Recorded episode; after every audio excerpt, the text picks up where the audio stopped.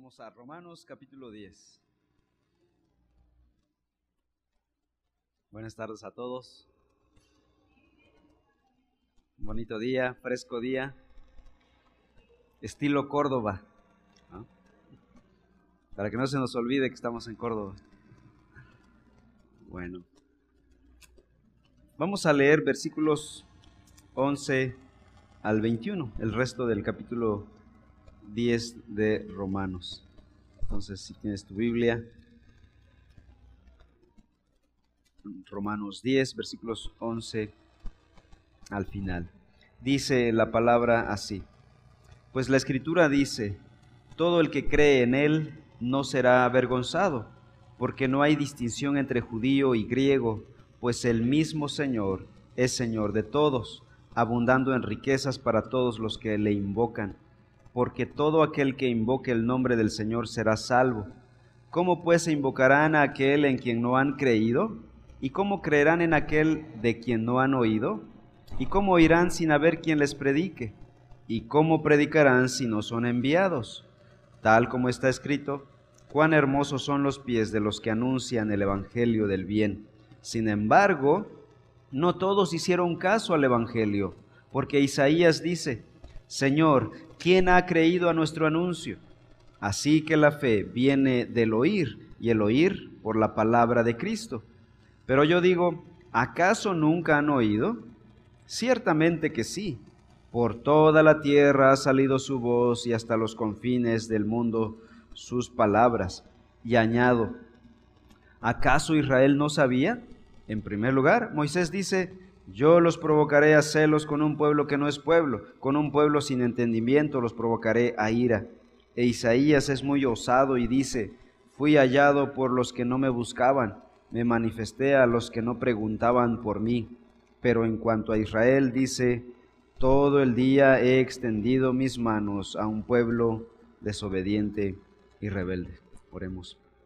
Padre, en esta tarde, en este día hermoso, queremos pedir tu bendición para que tu palabra nos edifique, nos transforme. Danos entendimiento de ella, que tu Santo Espíritu haga viva esta palabra en nuestras vidas, en nuestros corazones. No sea palabra muerta, sino palabra viva y eficaz que penetra hasta partir el alma y disierno los pensamientos de nuestro corazón. Transfórmanos con ella. En el nombre de Cristo Jesús. Amén. Bien, este capítulo 10 habla del rechazo de Israel, del Evangelio. Hemos venido hablando de cómo Dios eh, eligió a Israel desde el capítulo 9 al 11 y vemos que Dios soberanamente eligió a Israel de entre las naciones. Dios es soberano al elegir a quienes Él quiere salvar, pero hemos aprendido también que el hombre es totalmente responsable en la manera en que Él responda a este Evangelio predicado. El mensaje de salvación está disponible para todo hombre. Técnicamente el Evangelio está disponible para toda persona que tenga oídos para oír, dice la palabra. Versículo 11. Pues la escritura dice, todo el que cree en Él no será avergonzado, porque no hay distinción entre judío y griego Alguien dirá, bueno, Dios escogió a los israelitas, nosotros no tenemos opción, posibilidad. Dice, no, todo aquel que invoca el nombre del Señor será salvo. Y no hay distinción entre judío y griego, pues el mismo Señor es Señor de todos, abundando en riquezas. ¿Para quiénes? Para todos los que le invocan. Hermanos, no ha habido un solo hombre en el mundo que haya sido defraudado por Dios. No hay ninguna demanda de alguien que pueda decir, yo invoqué a Dios, yo busqué a Dios y lo único que tuve fue miseria. Nadie podrá delante de Dios decir tal cosa. Todo aquel que invocar el nombre del Señor un día cuando esté delante de la presencia de Dios será salvo, dice la Escritura. ¿Qué es lo que tenemos que hacer? Versículo 13. Todo aquel que invoque el nombre del Señor será salvo. Así que tú lo único que tienes que hacer es invocar el nombre del Señor. No hay excusa para la incredulidad, no hay excusa para la pérdida de salvación. Todo aquel que invoca el nombre del Señor será salvo. Bien, este pasaje lo he dividido en dos pequeñas secciones. En primer lugar, vemos el llamado de Dios, el llamado soberano de Dios, versículos 14 y 15. Y luego vemos la respuesta irresponsable del hombre, los versículos restantes, 16 al 21. Entonces, en primer lugar, veamos el llamado soberano de Dios. Versículos 14 y 15. ¿Cómo pues se invocarán a aquel en quien no han creído? ¿Y cómo creerán en aquel de quien no han oído? ¿Y cómo irán sin haber quien les predique? ¿Y cómo predicarán si no son enviados? Tal como está escrito, cuán hermosos son los pies de los que anuncian el Evangelio del bien.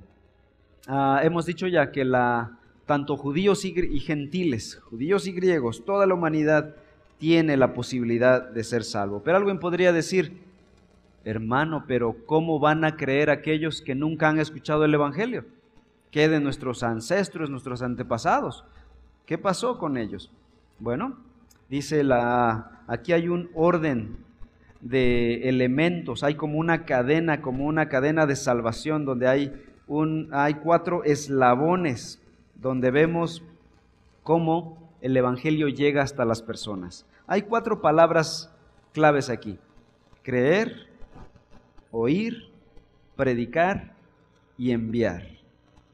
Nuevamente, creer, oír, predicar y enviar. Ahora, si invertimos el orden de esas cuatro palabras, quedaría así. Enviar, predicar, oír y finalmente creer. Vamos a ver una por una. Enviar. Dice en el versículo 15, voy a empezar al revés, en el orden de las preguntas en que tiene Pablo acá. Versículo 15. ¿Y cómo predicarán si no son enviados? ¿Dónde empieza el proceso de salvación de una persona? Empieza cuando alguien más es enviado. Piensa en tu propia historia, cómo llegó el Evangelio a ti. tu historia de salvación comenzó cuando alguien fue enviado a ti con un mensaje. Ahí comenzó todo, toda tu historia de salvación. Una persona tiene que ser enviada para llevar el mensaje. Las personas del mundo no serán salvas si alguien no va a donde están y les lleve el mensaje. Miren, los seres humanos vamos y buscamos comida y otras cosas materiales, pero no vamos y buscamos salvación, no vamos y buscamos a Dios. Preferimos quedarnos muertos en nuestros delitos y pecados. Pero eso sí, de hambre no nos morimos, vamos y buscamos, ¿verdad? Pero no buscamos el Evangelio. Si buscáramos a Dios así como buscamos la comida cuando tenemos hambre, todo mundo sería salvo. Pero no es así. Esto es lo, lo increíble del ser humano. El ser humano muerto en sus delitos y pecados no busca por sí mismo a Dios. Y Dios lo sabe. Y entonces, ¿qué hace? Envía. Envía a personas para llevar el mensaje. ¿Quién envía primeramente? El primero que envía es Dios. El primer misionero es Dios. Vean, escuchen segundo de Crónicas 36, 15. Esto resume lo que ocurrió en el Antiguo Testamento. El Señor, Dios de sus padres, les envió palabras repetidas veces por sus mensajeros, porque Él tenía compasión de su pueblo y de su morada. Ahora pensando en el pueblo de Israel, alguien podrá decir, bueno, Israel no creyó porque no tuvo mensajeros. ¿Qué dice la escritura? Dios una y otra vez dice, repetidas veces Dios envió a sus mensajeros. ¿Por qué razón? Porque tenía compasión de su pueblo y de su morada. Dios es el primero que envía. Y ustedes pueden leer el Antiguo Testamento y ver que Dios envía, enviaba mensajeros a su pueblo para llamarlos al arrepentimiento, para impulsarlos al arrepentimiento. Pero no solo envió profetas y predicadores, dice el Nuevo Testamento, Gálatas 4:4. Pero cuando vino el cumplimiento del tiempo, Dios envió a quién? ¿A un ángel? ¿A una persona? Él envió a su propio Hijo, nacido de mujer y nacido de la ley. ¿Para qué? A fin de que redimiera a los que estaban bajo la ley, para que recibiéramos la adopción de hijos. Dios envió profetas en el Antiguo Testamento, pero no solo con eso, no bastó con eso, Él envió a su propio Hijo para salvarnos. También vemos en la Biblia que Cristo envía. Cristo inmediatamente a su resurrección, Él dijo en Mateo 28, pasaje que hemos leído varias veces, acercándose Jesús les dijo, Toda autoridad me ha sido dada en el cielo y en la tierra. Vayan pues y hagan discípulos de todas las naciones, bautizándolos en el nombre del Padre y del Hijo y del Espíritu Santo, enseñándoles a guardar todo lo que les he mandado. Cristo ha enviado a sus discípulos, nos ha enviado a nosotros. Y después el Espíritu Santo envía y la iglesia envía. Entonces hay un envío trinitario, el Padre, el Hijo y el Espíritu Santo. El Espíritu Santo impulsa a la iglesia a enviar misioneros. Vamos a Hechos capítulo 13. Busca por favor Hechos 13. Y vean versículo 1 al 4. Dice así. En la iglesia que estaba en Antioquía, había profetas y maestros. Bernabé, Simón, llamado Níger, Lucio de Sirene, Manaén, que se había criado con Herodes el tetrarca, y Saulo. Mientras ministraban al Señor y ayunaban, vean lo que pasó. El Espíritu Santo dijo, versículo 2, aparten a Bernabé y a Saulo para la obra a la que los he llamado. Aquí está el Espíritu Santo enviando o llamando. Pero vean lo que dice el versículo 3. Entonces, después de ayunar, orar y haber impuesto las manos sobre ellos, los enviaron. ¿Quién los envió? La iglesia. Así es. El Espíritu Santo trabaja en conjunto con la iglesia para enviar misioneros. Versículo 4. Ellos pues, enviados por el Espíritu Santo, descendieron a Seleucia y de ahí se embarcaron para Chipre el Espíritu Santo impulsa a la iglesia para enviar misioneros. Así que cuando una iglesia envía misioneros, ahí es cuando el Espíritu Santo está obrando. En Juan 13 al 16, el Evangelio de Juan capítulo 13 al 16, muestra que una de las principales manifestaciones del Espíritu Santo en una iglesia local es cuando ésta tiene un vivo celo por las misiones. No cuando saltamos como locos, no cuando sentimos cosquillas y todas esas cosas ridículas que escuchamos hoy en día. La presencia del Espíritu Santo se nota cuando la iglesia tiene un celo por las misiones. No puede estar quieta, sentada, simplemente gozando de los privilegios del Evangelio mientras todo mundo se pierde y se va al infierno. El Espíritu Santo impulsa a la iglesia local a las misiones. Luego, la segunda palabra clave en este eslabón de la salvación. La primera fue enviar. Envía a Dios el Padre, Dios el Hijo, Dios el Espíritu Santo con la iglesia local. La iglesia responde. Es la iglesia local la que hace patente, la que hace práctica esto que Dios hace de manera espiritual.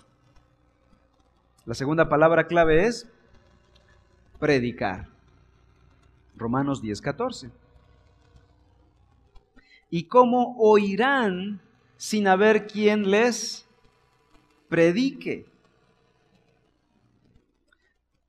El mensaje de Dios, el Evangelio, debe ser predicado, debe ser hablado, articulado verbalmente con palabras. O sea, las personas no van a oír, no van a entender, no van a creer el Evangelio y no van a ser salvos de manera mística, de manera ah, espiritualoide, ¿no? sino que tienen que escuchar un mensaje, el mensaje del Evangelio. La fe no es producto del misterio, sino de oír un mensaje claro. De ahí la importancia de predicar fielmente el Evangelio. La predicación entonces no es una opción. La predicación de la iglesia, la predicación del púlpito, no es un asunto trivial, es un asunto de vida o muerte. De ella depende la vida de mucha gente, hermanos. La predicación, lo que estamos haciendo aquí, este ejercicio, cada domingo, no es un show, no es un pasatiempo, no estamos llenando un hueco en el programa.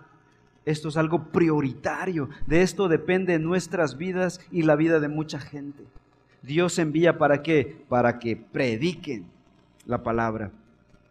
Con razón Pablo dijo en 1 Corintios 9, 16, porque si predico el Evangelio, no tengo nada de qué gloriarme. O sea, lo que yo estoy haciendo, dice Pablo, no es para gloriarme, pues estoy bajo el deber de hacerlo. Y dice, pues ay de mí si no predico el Evangelio. Pablo se sabía urgido para predicar el Evangelio. Él tenía un mensaje que no se podía guardar, que no podía esconder. Él era un heraldo de Dios.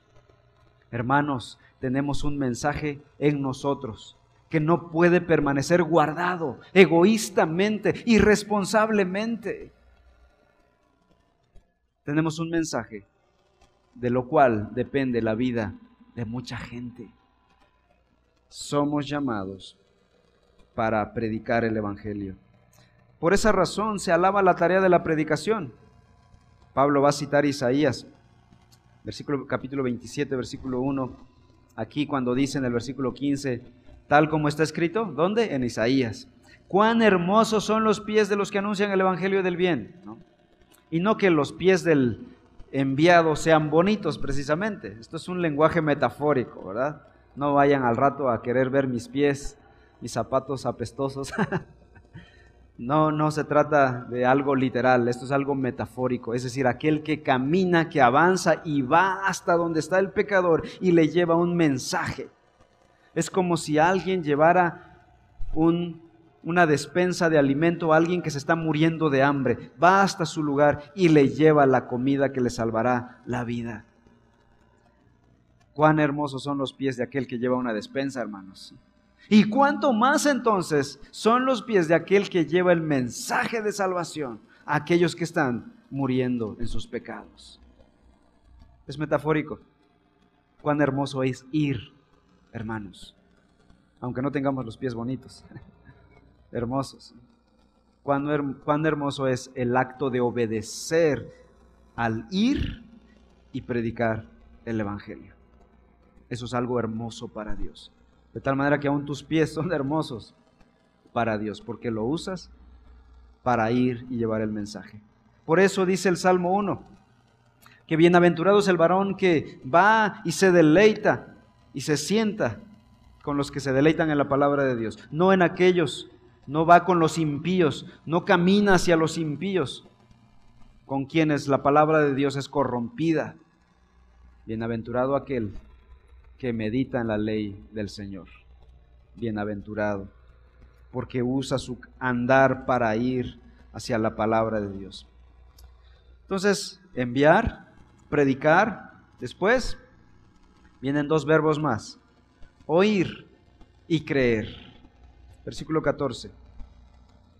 Romanos 10, 14 dice, ¿y cómo creerán en aquel de quien no han oído? Y es ahí cuando entendemos que la fe verdadera, la fe salvífica, viene por el oír, no viene por el ver. Según las escrituras, la verdadera fe no viene por ver, viene por oír, pero no oír cualquier cosa, sino oír este mensaje. Vean el versículo 17, un poquito más adelante, Romanos 10, 17. Así que la fe viene del oír. Pero oír qué cosa? La palabra de Cristo. Reina Valera dice la palabra de Dios. Pero más específico, el original dice la palabra de Cristo. ¿Cuál es esa palabra de Cristo? ¿Cómo la llamamos nosotros? El Evangelio. La fe viene por oír el Evangelio. La fe nace y se mantiene viva por oír constantemente el Evangelio. Así que hay una responsabilidad del predicador de ir y predicar el Evangelio, no predicar cualquier cosa. Por eso el púlpito debe ser aprovechado para predicar el verdadero Evangelio, no desperdiciar nuestro tiempo aquí contando chistes y haciendo anécdotas y dando un, mensaje motivacional, humanista, materialista, sino predicar la sola escritura. Esa es nuestra gran comisión, nuestro gran llamado. Y por eso Pablo dice, ay de mí si no anuncio el Evangelio. Es, hay una necesidad impuesta. aquellos oirán el Evangelio cuando se les predique. Pero es ahí cuando viene la verdadera fe. Hay una responsabilidad del que predica, pero también hay una responsabilidad del que oye. ¿Cuál es la responsabilidad del que oye? Creer. Su responsabilidad es creer. Hay una responsabilidad de nosotros en ir y hay una responsabilidad del que oye en creer. Santiago 1 dice el versículo 21 al 25, reciban ustedes con humildad la palabra. Escucha iglesia, reciban ustedes con humildad la palabra implantada, que es poderosa para salvar sus almas. Versículo 22, sean hacedores de la palabra y no solamente oidores que se engañan a sí mismos. Versículo 25. Pero el que mira atentamente a la ley perfecta, la ley de la libertad, y permanece en ella, no habiéndose vuelto un oidor olvidadizo, sino un hacedor eficaz, este será bienaventurado en lo que hace. Hay una responsabilidad en el que oye de responder con fe a esa palabra, creer. Dios envía, moviliza su iglesia, moviliza su gente para llevar el Evangelio y cruzar distancias, cruzar todo tipo de obstáculos. Y si la persona que, después de haber oído, aquel que le llevó el mensaje, no responde, este se convierte en un rechazo irresponsable. Y de eso se trata la siguiente sección, versículos 16 al 21. Dice así Romanos 10, 16. Sin embargo, dice la palabra, no todos hicieron caso al Evangelio. Dios envió predicadores. Aquí está hablando del pueblo judío en específico, porque Pablo ha dicho que hay un deseo en su corazón. ¿Qué dice el versículo 1? 10.1 de Romanos. Hermanos, el deseo de mi corazón y mi oración a Dios por ellos es para su salvación. Hablando de los judíos. Ahora capítulo 9, versículo 1. Digo la verdad en Cristo, no miento, dándome testimonio mi conciencia en el Espíritu Santo de que tengo gran tristeza y continuo dolor en mi corazón, porque desearía yo mismo ser anatema separado de Cristo por amor a mis hermanos, mis parientes según la carne, porque son israelitas. Así que toda esta sección del 9 al 11 habla de los israelitas que han rechazado el Evangelio. Ellos rechazaron a Cristo Jesús, pero no tuvieron ninguna razón, ninguna excusa, porque Dios envió predicadores a ellos. Los enviados predicaron, la predicación fue escuchada. Entonces hay un enviar, predicar, escuchar. ¿Y cuál es el último, el último verbo del eslabón de la salvación? Creer. ¿Qué pasó con los judíos? Dios envió, los profetas predicaron, ellos oyeron audiblemente la palabra de Dios. E Israel, dice el versículo 16, ellos no hicieron caso, sinónimo de no creyeron. Israel no creyó. Y Pablo va a citar al profeta Isaías, Isaías 53, 1, donde dice que ¿quién ha creído a nuestro anuncio? dice el profeta Isaías. Y Pablo lo toma y dice, hay prueba bíblica, escritural, de que los judíos escucharon a un profeta, el gran profeta Isaías. Por si fuera poco, ¿verdad? No tuvieron a cualquier predicador, tuvieron al gran profeta Isaías que les predicó y aún así no escucharon. No hay excusa. Quizá alguien pudo haber pensado, si hubieran llamado a un predicador de esos buenos, de esos profesionales, de esos reconocidos, tal vez hubieran escuchado. A veces pensamos así, ¿no? Bueno, Pablo dice, tuvieron nada más y nada menos que al mismísimo profeta Isaías. Isaías fue enviado a predicar a Israel 200 años antes del exilio babilónico, antes de que todo viniera, toda la catástrofe viniera. Ellos fueron anticipados. Dios denunció la incredulidad de Israel. La predicación de Israel, de, Isaías a Israel fue esta. Arrepiéntanse porque viene el juicio de Dios. Y él empezó a hablar, ustedes se van a ir en exilio, si no se arrepienten, Dios los va a exiliar a otra nación. Una nación viene del norte a destruirlos, decía el Señor. ¿Qué hicieron ellos? ¿Qué dice Pablo en Romanos 10, 16? Sin embargo, no todos hicieron caso a ese mensaje, porque Isaías dice, Señor, ¿quién ha creído a nuestro anuncio? Ahora alguien podría decir, ah, bueno, hermano, ellos este, no creyeron porque ellos nunca escucharon el Evangelio. En el Antiguo Testamento no se predicó el Evangelio. ¿Estás seguro de eso? ¿Sabes en qué contexto está citado este pasaje que Pablo cita de Isaías?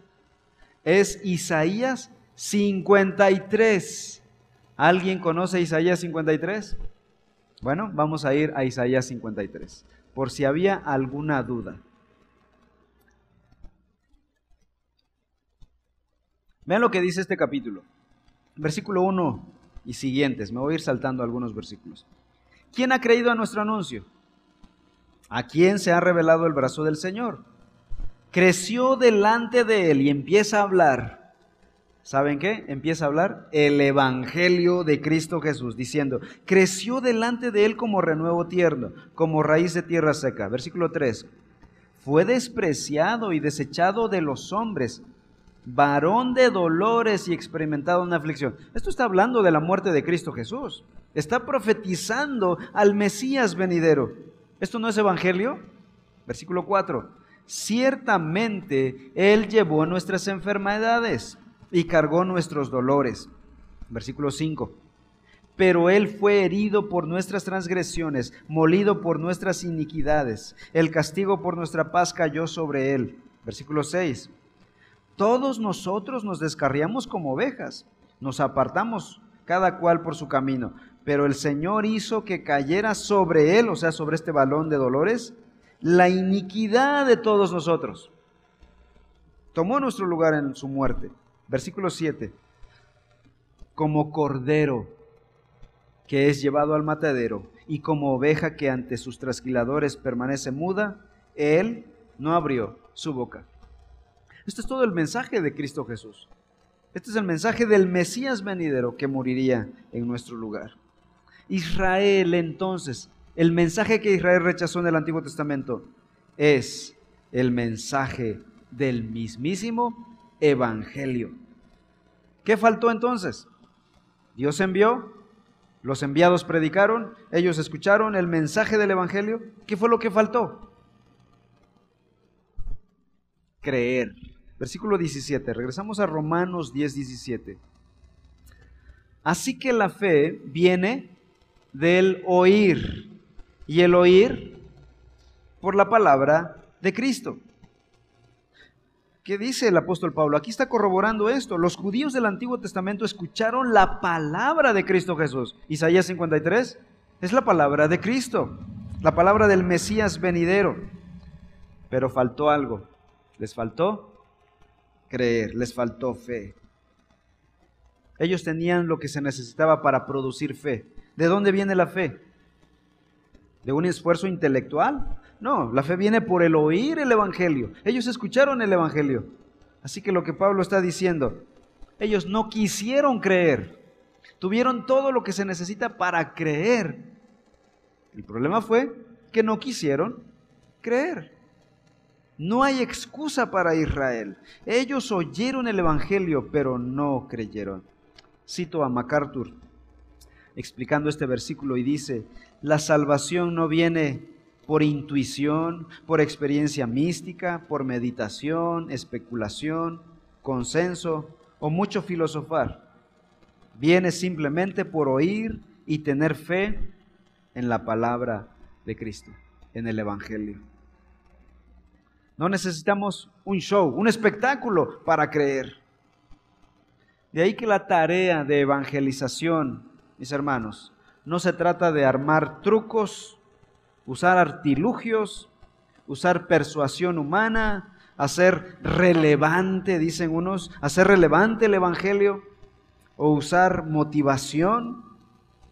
¿De qué se trata la evangelización? La tarea de, evangelización, hermanos, simplemente consiste en predicar de manera fiel, de manera verbal, de manera clara, la verdad de Dios y esperar a que el Espíritu Santo tome esa palabra y lo aplique a los corazones de los oyentes. Y viene la salvación. De eso se trata. No tenemos que hacer malabares, inventarnos algún truco mágico, espectacular, para convencer a la gente.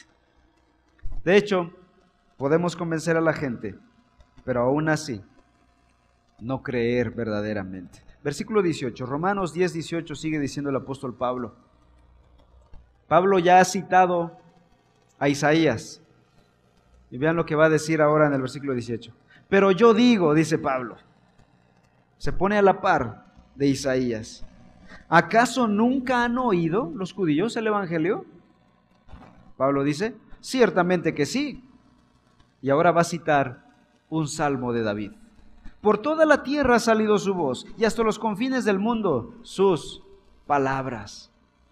Alguien podría decir, bueno, es que los judíos esparcidos por el mundo llegaron hasta Babilonia, fueron a países como Egipto, luego llegaron hasta lo último de la tierra del imperio romano. Allá no llegó el Evangelio, allá no llegó la predicación. Y citando a, a David, dice, por toda la tierra ha salido su voz y hasta los confines del mundo sus palabras. Dios se encargó de enviar misioneros a los judíos expatriados, a los judíos exiliados. Pablo lo dice, por eso lo digo yo. Yo digo que sí. Y es que Pablo lo hizo él personalmente. ¿Se acuerdan qué hacía cuando él predicaba, cuando salía por eh, el extranjero, cuando hacía viajes misioneros? ¿A dónde iba a predicar en primer lugar? A los judíos. Buscaba primero una sinagoga judía. Y ahí es donde predicaba. ¿Y qué pasaba? Si ustedes pueden ver Hechos, capítulos 13 en adelante, predicaba y muchos gentiles creían, los judíos se ponían celosos y lo que hacían era desquitarse con el predicador. Y Pablo salía huyendo de cada ciudad con moretones, con golpes, con pedradas, latigazos y todo. Los judíos, así reaccionaban los judíos. Así que Pablo puede decir, yo digo porque yo lo he hecho personalmente. Yo he ido hasta los confines de la tierra a predicarles a los judíos. Y lo único que he ganado han sido sus golpes, sus ultrajes, su daño, su rechazo, su odio. Hermanos, desde los primeros discípulos de Cristo, Dios ha enviado predicadores a todo el mundo. En el siglo primero, todo el imperio grecorromano fue invadido por el Evangelio. Siglo segundo, los evangelistas llegaron y cruzaron hasta España, después hasta las Galias, Francia, después hasta lo que hoy es el territorio inglés, con el Evangelio. Desde ese momento hasta las misiones modernas en la actualidad, Dios ha llevado el Evangelio a todo el planeta, incluyendo a judíos, y gentiles. El movimiento misionero moderno comenzó con William Carey, un inglés, en 1790. Fue enviado a la India y predicó el Evangelio. Él aprendió muchos dialectos de la India y tradujo la Biblia a esos dialectos de la India.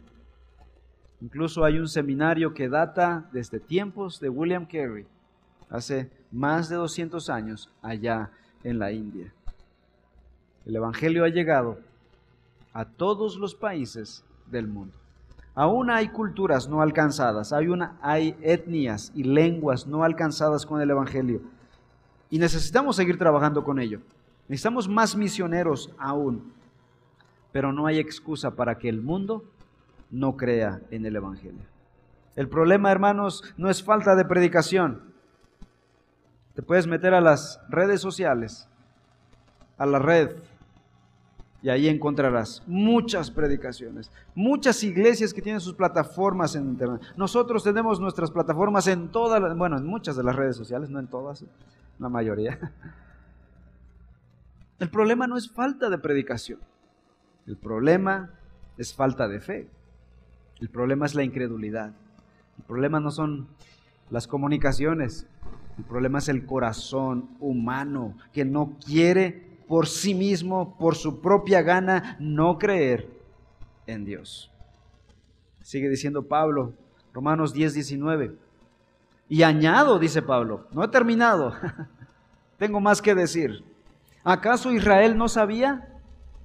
En primer lugar, Moisés dice, yo los provocaré a celos con un pueblo que no es pueblo, con un pueblo sin entendimiento los provocaré a ira. E Isaías es muy osado y dice, fui hallado por los que no me buscaban, me manifesté a los que no preguntaban por mí. Pero en cuanto a Israel dice, todo el día he extendido mis manos a un pueblo desobediente y rebelde. Alguien podría objetar a estas alturas y decir, bueno, sí escucharon el, el mensaje del Evangelio, ya está bien, pero es que no entendieron. Ellos todavía no vieron el cumplimiento de que Cristo es ese varón de dolores de Isaías 53. Ellos no vieron el cumplimiento en Jesucristo.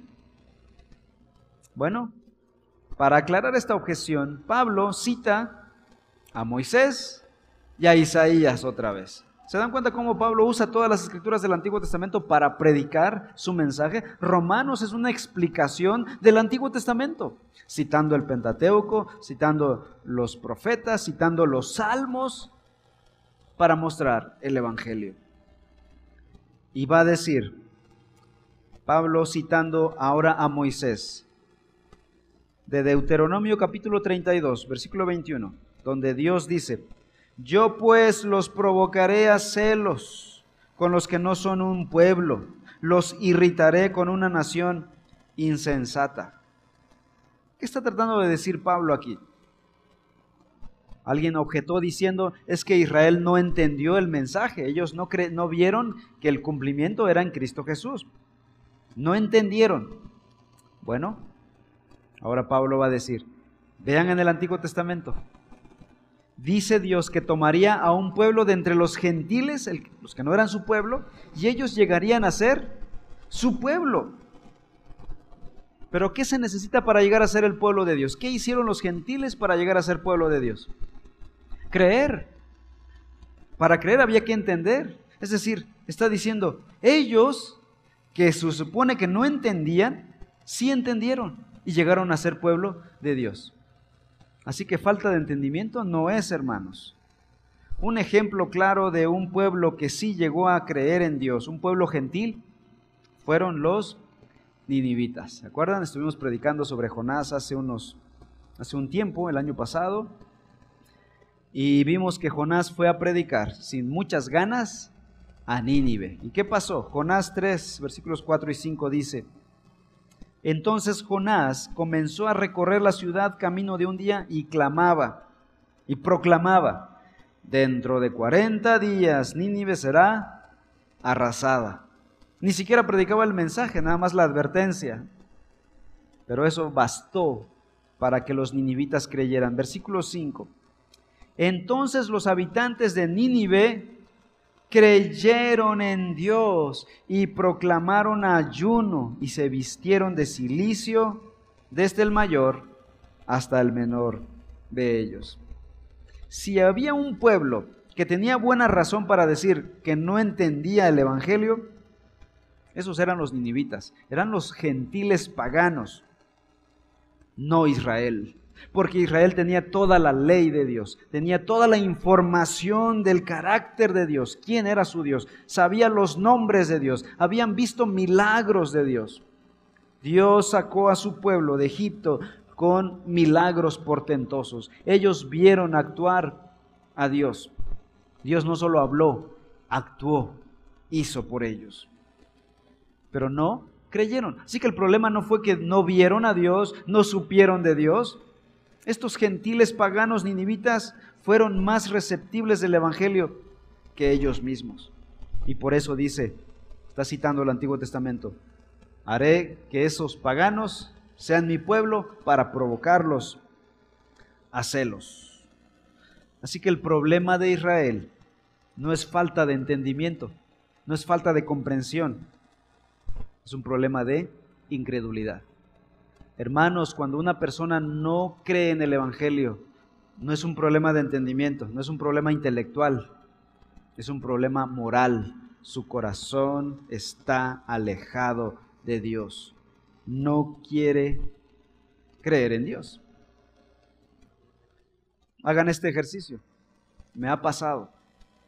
He compartido el Evangelio con algunas personas. Les he contado esta experiencia de una plática que tuve, una conversación con una especie de agnóstico, porque tenía sus argumentos muy, muy científicos para negar a Dios. Y dialogamos, discutimos el tema de la existencia de Dios. Finalmente, con los argumentos históricos, extrabíblicos y bíblicos, llegamos a la conclusión de que Dios sí existe. yo dije, ya, el domingo lo veo en la iglesia. Y al final del café me dijo, bueno, esto no es para mí. Casi me desmayo ahí, ¿no? Y dije, llegué a esta conclusión, comprendí este pasaje. El problema del hombre, el problema de la incredulidad, no es un problema del cerebro, es un problema del corazón. No es un problema de entendimiento, es un problema de dureza de corazón. La persona no quiere a ese Dios, que sí existe. De hecho, el ateísmo es una excusa para la incredulidad. Se trata de excusar diciendo, no existe, no existe, por eso no creo en Dios. Si existiera, tal vez creería. Se está excusando. Y le dice un, pequeño, un, un niño, le dice a su papá que es ateo, papá, ¿y Dios sabe que nosotros somos ateos? ¿Dios sabe que no creemos en Él? El ser humano nace con ese entendimiento de que Dios está allí. No podemos borrar la huella de Dios, de nuestra existencia misma, de nuestro mismo ADN. Dios no extendió su mano hacia los gentiles como lo hizo con los judíos, con tantas pruebas indubitables de su presencia, de su existencia, de su amor por ellos. Ellos vieron la mano de Dios una y otra vez Aún así, los judíos no respondieron, probando que la fe no viene por el ver, sino por el oír. Ellos vieron y no creyeron. Alguien dirá, bueno, muéstrame, yo creo. Hasta no ver, no creer, dice el, dice el mundo. No, la gente puede ver y no creer. Dice entonces el apóstol, llega a esta conclusión trágica en el versículo 21. Pero en cuanto a Israel, concluimos entonces, dice el apóstol, todo el día he extendido mis manos a un pueblo desobediente y rebelde. Este es el problema. El problema no es que Dios no haya enviado predicadores. El problema no es Dios, el problema somos nosotros, dice Pablo. El problema es la rebeldía en nuestro corazón. El problema es la desobediencia que hay en nuestro corazón. ¿Cuál será el veredicto para ti cuando escuches el mensaje? ¿Qué se dirá de ti? ¿Que eres un hacedor de la palabra? ¿O que eres un desobediente y rebelde? La etiqueta que se le puso a Israel. Dios es soberano al elegir para salvación, pero nosotros somos responsables de nuestra respuesta, de responder con fe a esa palabra de Dios. Dos lecciones para quedarnos con ella de este pasaje. En primer lugar, si escuchas el Evangelio, cree. Número dos, si crees en el Evangelio, predícalo. Oremos. Padre Celestial, te damos gracias porque has enviado tu mensaje a este mundo oscuro. Enviaste a tu propio Hijo como el verbo de Dios, es decir, la palabra encarnada, el mensaje encarnado de salvación. Este mundo estaba perdido, sumido en oscuridad y tinieblas del engaño, pero tú enviaste a tu Hijo, la luz del mundo, la luz que brilla, para iluminar nuestras vidas. Te ruego, Señor, que respondamos con fe, que no seamos desobedientes y rebeldes, como dice este pasaje. Transforma nuestro corazón, cambia nuestro desobediente corazón, Señor. nuestro rebelde corazón y haznos creer en esas verdades maravillosas del Evangelio de que Cristo vino al mundo a pagar por nuestros pecados, morir por nuestros pecados y ser salvos, Señor. Salva a muchos, Padre. Y que nuestra iglesia sea una iglesia obediente a las misiones, que seamos obedientes al ir y predicar tu santa palabra. Ayúdanos, Señor. Te lo suplico. En el nombre de Cristo Jesús.